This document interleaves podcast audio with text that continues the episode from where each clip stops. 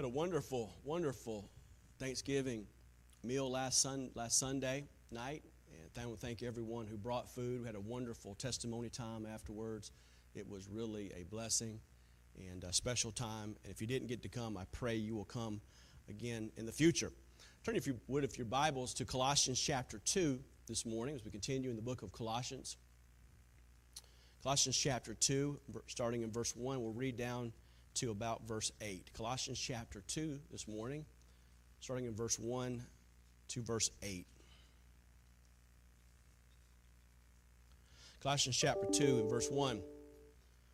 For I would that ye know what great conflict I have for you, and for them at Laodicea, and for as many as have not seen my face in the flesh, that the hearts might be comforted, being knit together in love, to all riches of the full assurance of understanding, to the acknowledgement of the mystery of God, and of the Father, and of Christ, in whom are all who are hid all the treasures of wisdom and knowledge. And this I say, lest any man should beguile you with enticing words. For though I be absent in the flesh, yet I am with you in the Spirit, joying and beholding your order and the steadfastness of your faith in Christ. Verse 6, and as ye have therefore received Christ Jesus the Lord, walk so ye in him, rooted and built up in him, and established in the faith as ye have been taught, abounding therein with thanksgiving. Beware, lest any man spoil you through philosophy and vain deceit, after the tradition of men, after the rudiments of the world, and not after Christ. Father, thank you for your precious word once again. How privileged I am to be able to read it, to proclaim it. Thank you, Lord, that you have supernaturally preserved it for us today so each one of us can be blessed by it. I thank you, God, for all your goodness, all the grace that you bestowed upon us. And as now as I ask, as I've asked before, that you'd give us ears to hear. And Father, if there be one in this room who does not know Christ as your Savior, would you draw that one to yourself? And may each of us who know you be further rooted and grounded, not in the philosophies of this world, but in Christ. I pray in Jesus' name. Amen. I once heard of a young minister who was applying to be a pastor outside of London. Of course, he was nervous. It was his first opportunity to be a pastor. And he met before the pulpit committee, and he said to them, now this is my first time, and I'm a little nervous, and I'm not the most exciting person in the world. I'm not the most dynamic person in the world, but I believe God's called me to preach the Word of God. I believe God's called me here. If you believe so, and I believe so, to be the pastor of this church.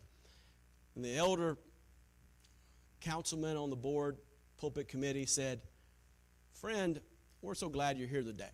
We're not asking you to burn up the river, but if we dropped you in the river, would you at least sizzle? Would you at least sizzle? What the dear brother was saying, is there something to you? Do you have a passion? Do you have a desire? Is there something inside of you that will help you, encourage you as you take on this role as a pastor? It is said of the great George Whitfield, one of the greatest preachers of all times, that he was in Edinburgh, Scotland, preaching. And the philosopher and skeptic who knew not God went to see him preach.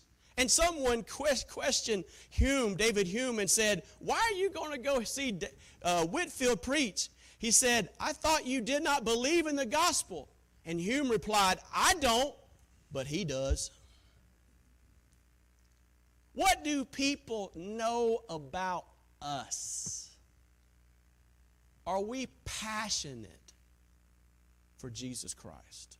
Are we prepared in our life to proclaim Jesus Christ? If there was a man in the Bible that we know of was passionate and prepared and purposed to proclaim the gospel of Jesus Christ, it was the Apostle Paul. What can we learn more about this great man of God from this passage of Scripture this morning? Well, first of all, And if you have your notes and you want to fill in your notes, I encourage you to do so so you can remember. First of all, Paul encouraged the church in Colossae to be gracious, to have a passion, to have a desire, to have a hunger. And that can only come not from ourselves, not from trying to make it happen, but only by the grace of God. We see letter A, the conflict of Paul. For I would that you know what great conflict I have for you, and for them at Laodicea, for as many have not seen my face in the flesh. He mentioned this struggle, this word conflict, is actually the Greek word called agnon, meaning we get the word agony. For I have known that great agony, that great struggle that I have for you. It was a word that was used as the Greeks assembled for the Olympic Games, a place where they agonized in wrestling, in foot races, where they fought and sought to win. We saw a whole lot of agonizing yesterday. And a whole lot of fans agonized after the games, too. That's a different... So says the Seminole. That's a different sermon. But Paul agonized for them. He had a great desire for them, a great passion for them, a love for them. Like William Carey, the first modern missionary. Before he became a missionary, he made a leather ball of the world and prayed that God would send him somewhere on that leather ball. And ultimately, he did. He did. Paul was passionate for them because he loved them. He cared for them. The Bible says in 2 Corinthians chapter 1 and verse 8, for we would not, brethren, have you ignorant of our trouble which came to us in Asia, that we were pressed out of measure above strength, insomuch that we despaired even of life. He was so passionate to get the gospel out. He cared so much to get the gospel out that he was willing to give his very life to do so. Or would you give your life to do so? Would you give your life, hopefully, for that person beside you or in front of you? For your wife, or for your brother, or for your mother? Oh, you say, I would give my life for them. But would you give your life for the gospel?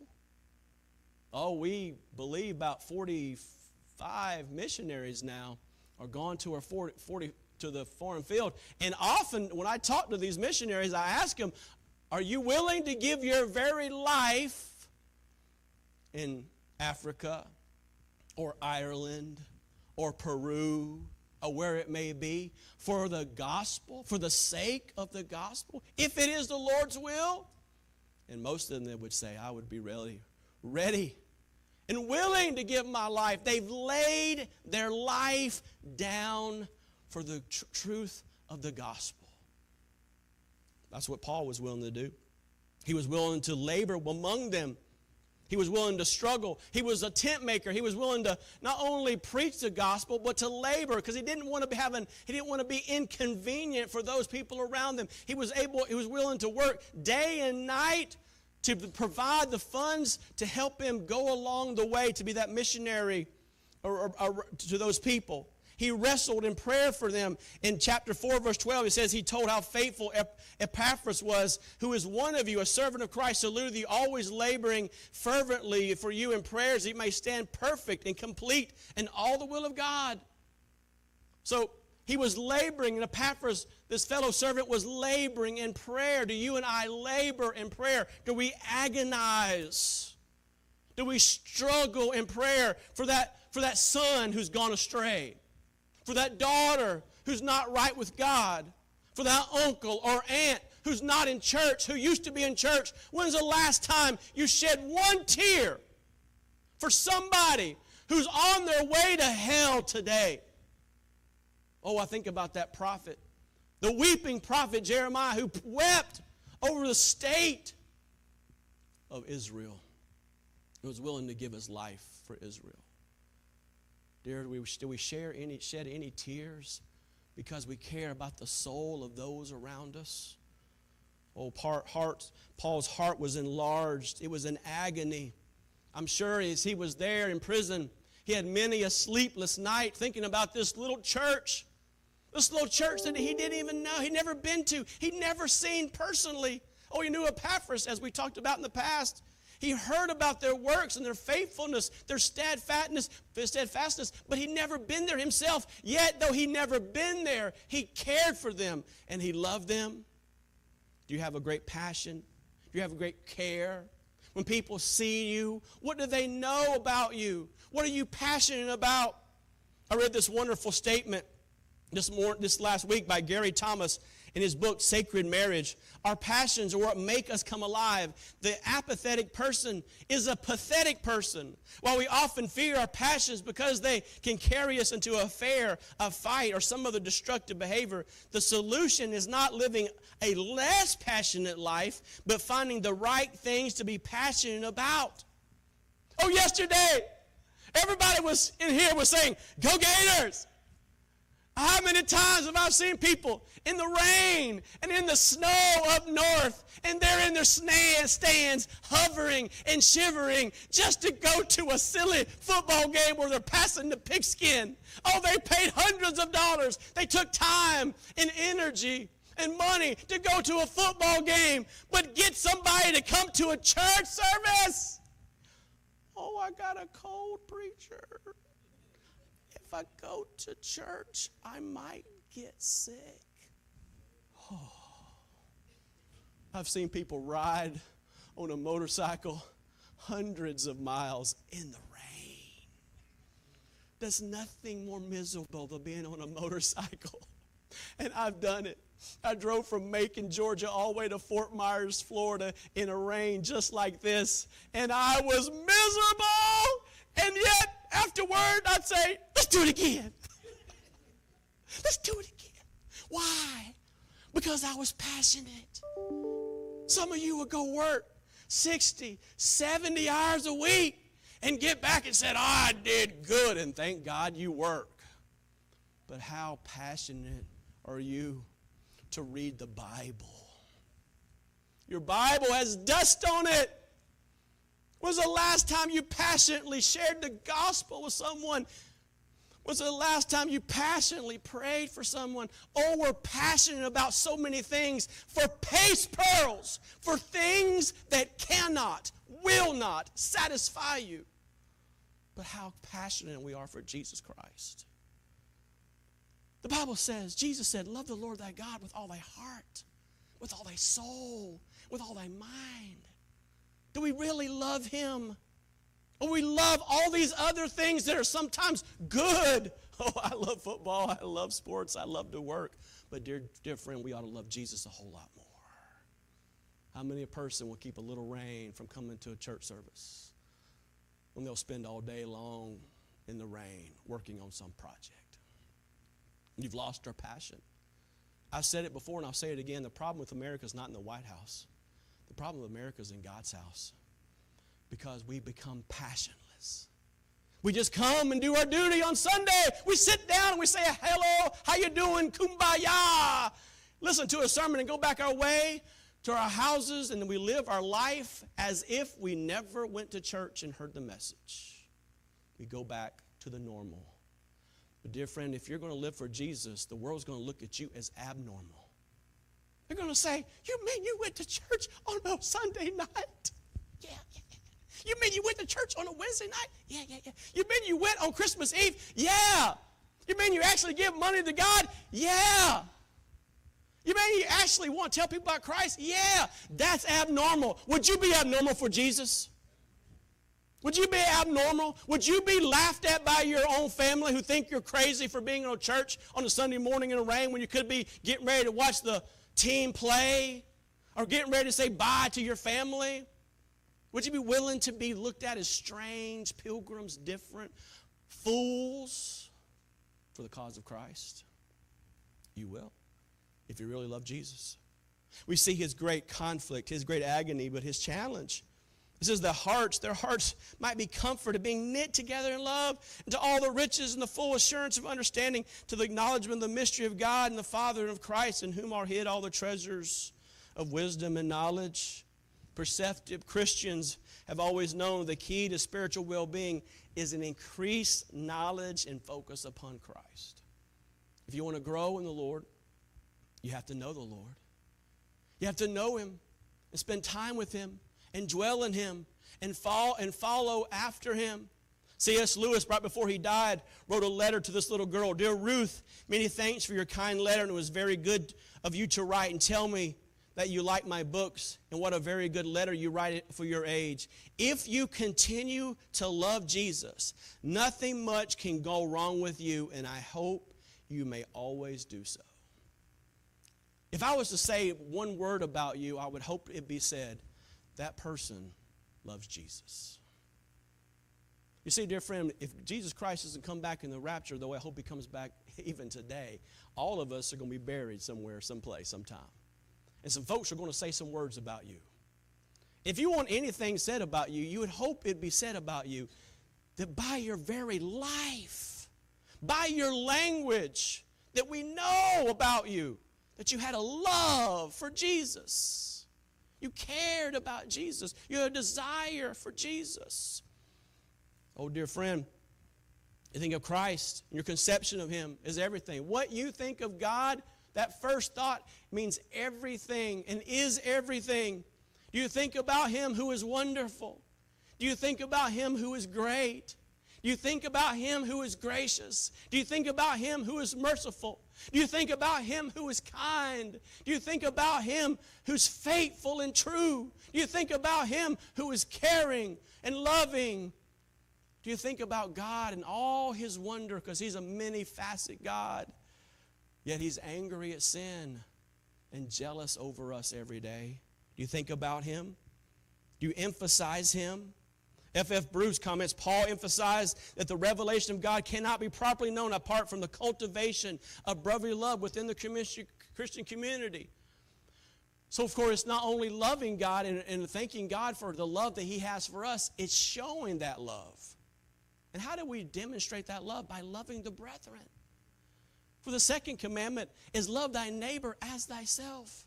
How do we demonstrate our love for God? By showing love towards the brethren, by caring, by sharing, by comforting. That's what Paul was saying here in this verse, that their hearts might be comforted, being knit together in love. That's why I love these testimonies that we heard last Sunday night. We heard the love that we have for one another, the care, the concern, the compassion. And that's what a church should be known for, that we're a loving church, serving a living Savior, caring for our community. What should Gainesville know about this church? Not that it's between two barbecue places. Dave's and Sunny, though, I often tell people, if you miss Dave's and you hit Sunny's, you've gone too far in lots of ways.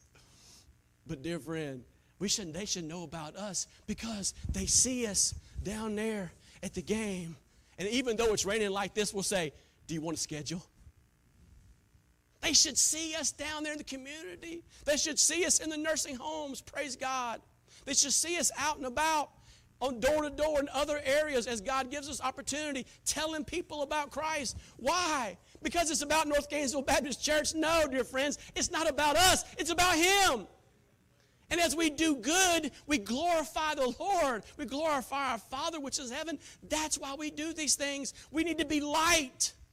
The greatest light in the world is not some decoration you put on a tree or on a house. It's us. It's us as believers. We need to be light in this dark, dark city of Gainesville, which is going to get darker. We need to be that light. We need to be salt and light to this community, and we only do that if we choose to do. It's not going to happen just because we say, well, I'd like to be that light. It's like saying, well, I'd like to put those Christmas lights on. Oh, I'd like to decorate my house. You can say that till your face falls off, but unless you actually put those lights on, they're not going to happen. Man, go ahead and do it. I know it's tough. Just go ahead and do it. You got to be willing to do it. You got to choose to do it. You got to be prepared to do it. We have to be willing to do it. Can we do those things? Alexander McLaren said, all which we can know concerning God and man, concerning sin and righteousness and duty, concerning another life is in him, who is the home and deep mind where truth is stored, the central fact of the universe, and the perfect encyclopedia for all moral and spiritual truth, the incarnate word, the lamb slain, the ascending king, all the treasures of wisdom and knowledge. Now, obviously, he's not against philosophies. as the world has many philosophies. But he's, what we're talking about is the truth that's in Christ alone. Someone who wrote, the house of thine abode, the church of our blessed Redeemer saved, with his own precious blood, for her my tears shall fall. For her my prayers ascend. For her my cares and toils be given, till toils and cares shall end. If you shall say these words to God, you are in your way deeper in the knowledge of Christ. Is your knowledge for Christ, is your passion for Christ, is your desire for Christ greater today than it was this time last year? If not, there's something causing you. There's something causing you to stumble in your Christian walk. What you need to do is, by God's grace, is discover what that is causing you not to grow. I had some plants, seasonal plants, and I noticed something. There were some plants over here that were doing good, and there were some plants over there that were dying. And I thought to myself, what was it? What was it? And then I put the sprinklers on, and the ones that were doing good got water. And the ones that were doing bad didn't get anything. And maybe the reason why we're not growing in Christ is we're not getting the water that we need to grow in Him. We see the importance of being gracious. We see the importance of being grounded. It says in verses 4 through 7, and this I say, lest any man should beguile you with enticing words, for they'll be absent in the flesh, yet I am with you in spirit, joying, beholding your order and the steadfastness of your faith. See, the basic attack against Christianity is falseism, it's deception and lies, especially, and this is true of all cults, they always attack the deity of Christ. That's why it's so important that if you know anything, you know what, who is Jesus? You know who He is, and it starts from the Old Testament even to the New. 1 Timothy chapter 4 and verse 1, now the Spirit speaketh expressly, that in the latter time some shall depart from the faith, giving heed to seducing spirits and doctrines of devils. Galatians chapter 1 and verse 8, but though we or an angel from heaven preach any other gospel unto you than which we have preached unto you, let him be accursed. We must be grounded in His words, but secondly, must be grounded not only in words, in walking. For it says, as ye have therefore received Jesus Christ the Lord, walk ye in Him. Dear friend, don't pattern yourself after some person in this world who's walking a worldly walk. Don't pattern yourself after some actor, some actress, or some person because they're popular, because they have things and stuff. Trust me, those things and stuff does not satisfy them. Cannot satisfy them. Go walk not after the ways of the world, but if you're going to walk, and we all must walk, walk in Christ. Read the Gospel of John and see the great love that Jesus had for His Father and the relationship that they have for one for another. Read the Gospels and how Christ not only had a relationship with His Father, but had a relationship with the disciples and those He came by, and how He loved them and served them and cared for them and healed them and ministered to them. That should be our life. The world says to us, be selfish.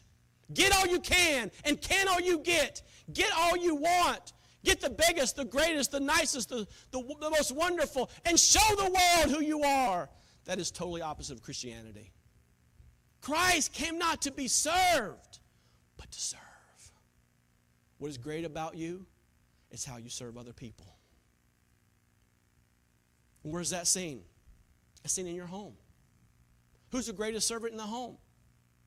Who's washing the dishes? Let's just get practical. Who's washing the dishes today? Who's doing the laundry today? Who's taking the garbage out today? Now we're getting down to lab. I'm going. I'm quit preaching. I'm starting meddling now. Who's going to clean the house today? You see, the person who has the dirtiest tile, that's the person who wins. Jesus came not to be praised. He came to serve. Are you the servant? Are you the servant? Are you the one who always saying, I'm willing to help. I'm willing to serve. I'm so thankful for so many people in this church. I know so many people in my church, if I needed something, I could call you, and in a moment you'd be willing to do it. You have that servant spirit. Thank God for it. Cultivate that. Cultivate that. Be grounded in your walking. As you have received the Lord, receiving Him means more than just accepting Him. is many more than just going by their traditions. That means you received him as your Lord. Spurgeon wrote, "It is interesting to notice that the apostles preached the lordship of Christ. The word Savior only occurs twice in the Acts of the Apostles. On the other hand, it is amazing to notice the title Lord is mentioned 92 times. Lord Jesus, 13 times. The Lord Jesus Christ, 6 times in the same book. The gospel is believe on the Lord Jesus Christ and thou shalt be saved." You see, some people just say, well, Jesus is my Savior. And praise God for it. But that's just enough to get you to heaven. And praise God for salvation through Jesus Christ. But dear friend, it's deeper than that. The next step is saying, I want him as my Lord. I'm willing to follow him. I'm willing to do whatever Jesus Christ wants me to do in my life. That, dear friend, is going from salvation to discipleship. Could you say of yourself, I'm a disciple of Jesus Christ? Where he goes, I'll go. What he says, I'll do. What he bids me, I'll say yes. I'm a follower. I'm a disciple of the Lord Jesus Christ. That's what we all shall be. Mormons. Man. Jehovah Witnesses. Yesterday I went on visitation. I knocked on the door. A guy came out. I know he thought I was a Jehovah Witness. He came out almost in a rush, almost like, he was prepared like to fight a lion or something. He's like, he goes to Otter Creek Community Church. It is like, I said, hey, I'm just North Gainesville Baptist Church. Here you go. What are Jehovah's Witnesses known for? Their passion to proclaim their false teaching. Do we have such a passion as that? They're willing to tell people. Mormons, they take 2 years off, 2 years out of school, and they go out and preach their false truth, their false gospel. They take 2 years off to go serve another Jesus. How many people do you know go off, take 2 years off to serve Jesus? I've not met many. I've not met many. I read of Charles Simeon of Cambridge.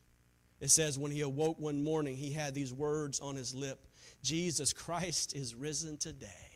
Hallelujah. Hallelujah. You see, friend, it's only when we get a glimpse of Jesus Christ and when what he has done for us that we'll willingly say, I will do whatever you want me to do because you've done everything for me. What is your love and relationship with Christ? And C, be grounded in wisdom, rooted and built up in him, and established in the faith as ye have been taught, abounding therein with thanksgiving. I remember going out west for a little while and living in Nebraska. I saw these tumbleweeds. You ever seen a tumbleweed? There's nothing to them. They're just a bunch of weeds rolling down the way. You can kick them and play with them. And as they go with the wind. There's nothing there. But a plant has to have a root system. A tree that stands, like some of these oaks, have a great root system. The better the root system, the longer the tree will stand. We're to be rooted in him. We're to be grounded in him. The most important thing about this church is not the walls. It's not the steeple. It's not the chairs. It's not the pulpit. It's the foundation. The most important thing about you is not what we see. It's what is in here. It's what's inside. It's who you really are. This outside, it comes and goes. And you who are older, it gets wrinkles. It loses stuff up top. It goes. It fades. But dear friend, who we are is inside. It's the soul of man. The Colossians Christians were rooted in Christ. You think about Psalm 1, the importance of the imagery there that David gave, that a Christian young man is supposed to be rooted and grounded by the rivers of water, by the streams found in the Word of God. That's the source of his strength. The source of his strength is not the riches found in the world, the fun and the joy all out in the world, but it's rooted in the Word of God. That's why everything goes back ultimately to the Word of God and my relationship to it. A healthy Christian walk spills over in gratitude and praise. We're not talking about just mindless things that do not matter. I heard about two men who were walking through a field when suddenly an angry bull chased them. They headed for a fence as fast as they could. One said, "Say a prayer," and said, "I don't know any." Huffing and puffing to his companion. "You've got to," said the first. "That bull's getting closer." "Okay," he shouted, "I'll say the only prayer that I know." He said, "For what we're about to receive, the Lord make us truly grateful." It's the only prayer he ever prayed. Sadly, the only prayer many Christians know is, "Lord, lay me down to sleep." Do you have a better prayer than that? When's the last time you really sat down and talked to God? You said, "Preacher, how do I pray?" Talk to God. Talk to him. Tell him your problems. Tell him your needs. Praise him. Oh, wouldn't it be nice as we're getting ready to go into this Christmas season? We've been there for like 3 months, right? According to Walmart. Wouldn't it be nice instead of asking God for anything, you just took about 5 minutes and simply praised him? Just had a litany of things. Maybe you just even write them down. Think about what God has done for you. Hopefully, this last Thursday, you took time around the table and you said what you were thankful for. Maybe a few words, maybe a lot of words, but you said what you're thankful for. Are we still thankful for God? We're thankful for his grace, his mercy, his kindness, all he's done for us. Do we take time to be thankful for him and what he's done for us? Oh, the Gnostics, the vain philosophies that they taught, the vain religion that they taught, they had nothing for philosophy. They had nothing for thankfulness. But Christians who love God are all first and foremost thankful. 1 Thessalonians chapter 5, verse 15, "And everything give thanks, for this is the will of God in Christ Jesus concerning you." You say, "Preacher, he says, I'm supposed to be thankful." Yeah. The Bible says in Ephesians chapter 5, verse 20, "Give thanks for all things unto God and the Father in the name of our Lord Jesus Christ." You say, if I break down on the rain on the way to Sonny's barbecue, I'm supposed to be thankful? Yeah. Because you could have been broke down someone a whole lot worse. It could have been a whole lot worse. The Bible says in Hebrews chapter 13, verse 15, "By him, therefore, let us offer the sacrifice of praise to God continually. That is the fruit of our lips, giving thanks to his name." We're to be gracious. Secondly, we're to be grounded. And as we close this morning, we're to be guarded. We're to be guarded. It says, "Beware lest any man spoil you through the philosophy of vain deceit," against the effects of error. There's so much false truth out there. And you don't have to look very far. Just spend about 3 minutes on the TV and you see false truth. You see error. You see heresy. And it's everywhere.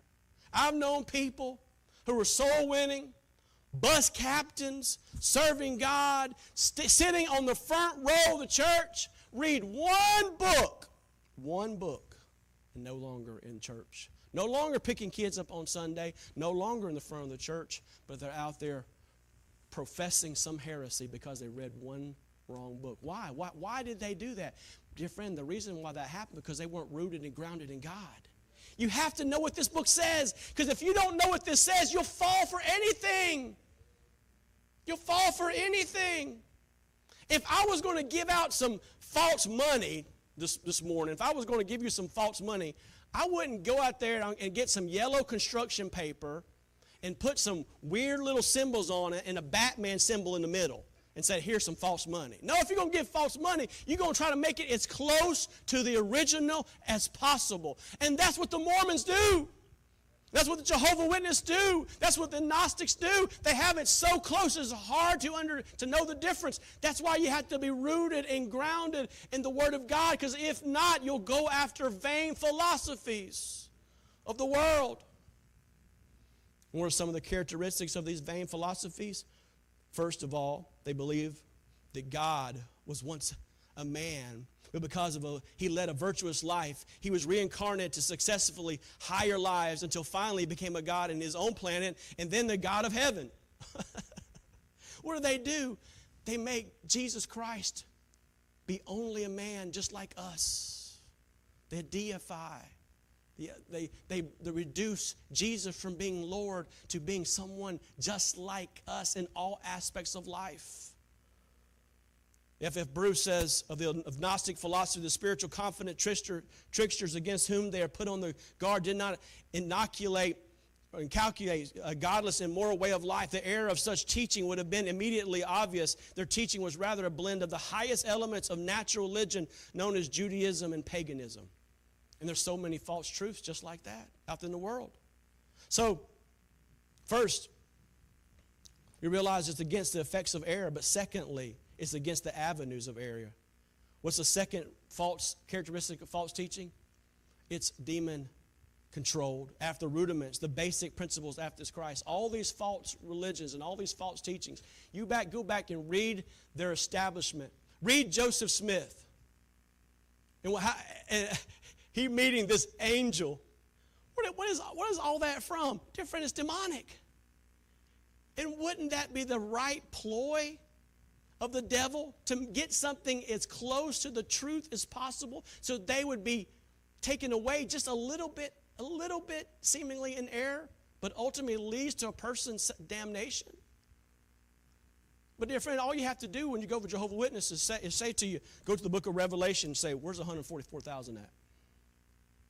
You ain't going to make it because you're not a Jewish male going out during the tribulation preaching the gospel. But dear friend, if you don't know what 144,000 is, you won't be able to talk to them. You won't be able to talk to them. If you're not able to share with them what the Word of God says, you're not going to be able to tell them what the truth is. We have to know it. Thirdly, not only is they diminish the Lord Jesus Christ. Secondly, it's a demon-controlled belief. But thirdly, false teaching like Gnosticism is enslaving. Beware lest any man spoil you through the philosophy and vain deceit after tradition of men, after rudiments of the world, and not after Christ. What is the characteristics of all false teachers? They are cultish. If you don't do the things they want you to do, you are outside of the group. You don't drink the Kool-Aid. You don't get to be a part of our group. Christianity, a friend, is not a cult. Christianity is not a religion. Christianity is a relationship with a person. That's why it's so different. That's why I can go from North Gainesville Baptist Church to that south church down south, or that church out east, and that church over there, churches, independent, fundamental Baptist churches all over the world, and have sweet fellowship. Because what is our common denominator? Not their traditions, but the Word of God. Because we believe and teach and preach and by the grace of God live the Word of God. How are you doing this morning? May I ask you a question? Are you being gracious? Are you passionate in what you believe? Are you apathetic in what you believe? Are you grounded? Are you studying this book? Are you wanting to know more about this book? And are you guarded? Are you careful? Do everything that you hear, everything that you read on TV, on the radio, from other people, you first ask yourself, does this align to what the Word of God says? Not based on feeling, not based on the popularity of the person who says it, but does what someone say, does it align with this book? If it doesn't, forsake it. Are you guarded? As we were heading to visitation yesterday, Catherine mentioned, listen to BBN. And I would recommend that station highly. Especially at Christmas time, only Christian music, Christmas music for a whole month. And we have it here in Gainesville. Praise God for it. But she was talking about the little Bible club, and they were singing the song about patience. And as she was thinking about that, and I was on visitation, this song came to my mind as we used to sing in Sunday school. If you're saved and you know it, clap your hands. If you're saved and you know it, clap your hands. If you're saved and you know it, then your life will surely show it. If you're saved and you know it, clap your hands. And that little phrase, if you're saved and you know it, then your life will surely show it. Does your life show it? Does your life at work show that you're a Christian? Does your life at home, when there's nobody else but just you and your husband, just you and your wife, or just you and your kids, or you and that cat, or you and that dog, or you and that bird? I better quit. When no one else is watching, Does your life show that you are a Christian? Or if someone hired a private investigator and they were to put some cameras on you, would they say, man, there's a whole lot of evidence for them not to be a Christian? How are we really living? Be real in your life. You know yourself. As much as you know yourself today, how's your thoughts? How's your attitude? How's your life? Does it say by your actions that I'm a Christian? I hope it does. And if it doesn't, why not do something about it today? Not tomorrow, not next week. Oh, I'll change someday, preacher. When I get older, when I have kids, when I get married. No, you probably never will. The Holy Spirit's come by today and talked to you about an area in your life that you need to change. Are you willing to change this today? He's come by and said, you need to start doing something. Some of you did last week. Some will start reading the Bible. Praise God that you did. But he's asking you today to stop doing something and start doing something. So stop a pattern of bad thinking in your life, bad habits in your life, to start doing things that are good. He's speaking to you. He's talking to you. He's nudging you. He's helping you. He's trying to help you this morning. Will you listen to his sweet still voice today? Or will you ignore him again? Again. Again. Oh, Father, thank you for today. Thank you for your wonderful word. Oh, Father, please, through thy Spirit and through thy word, help us to obey you. If there's any area of our life that's not pleasing to you, help us just to acknowledge it and be willing to change, whether it be privately, whether it be publicly, any relationship, any hobby, any habit, anything that we're doing that does not please you. Oh, God, show us. Show us. May we be happy to say yes for him who gave everything for us. Head bowed and eyes closed. Maybe someone in this room say, preacher, I'm not sure I'm a Christian. Can I ask you, a friend, are you 100% sure if you were to die today that you know for sure you'd go to heaven? God forbid you get back on this old wet road and somewhere were slamming in to hit you and you'd go out into eternity. Would you go to heaven or would you be in hell? The Bible says all have sinned and come short of the glory of God. There's none righteous, no, not one. Friend, you can't be saved by being here today. You can't be saved by getting baptized. You can't be saved by being good. The only way you can be saved, as I said before, by recognizing the fact that you are a sinner, repenting of your sin, be willing to turn from it, and to place your faith in Jesus Christ alone.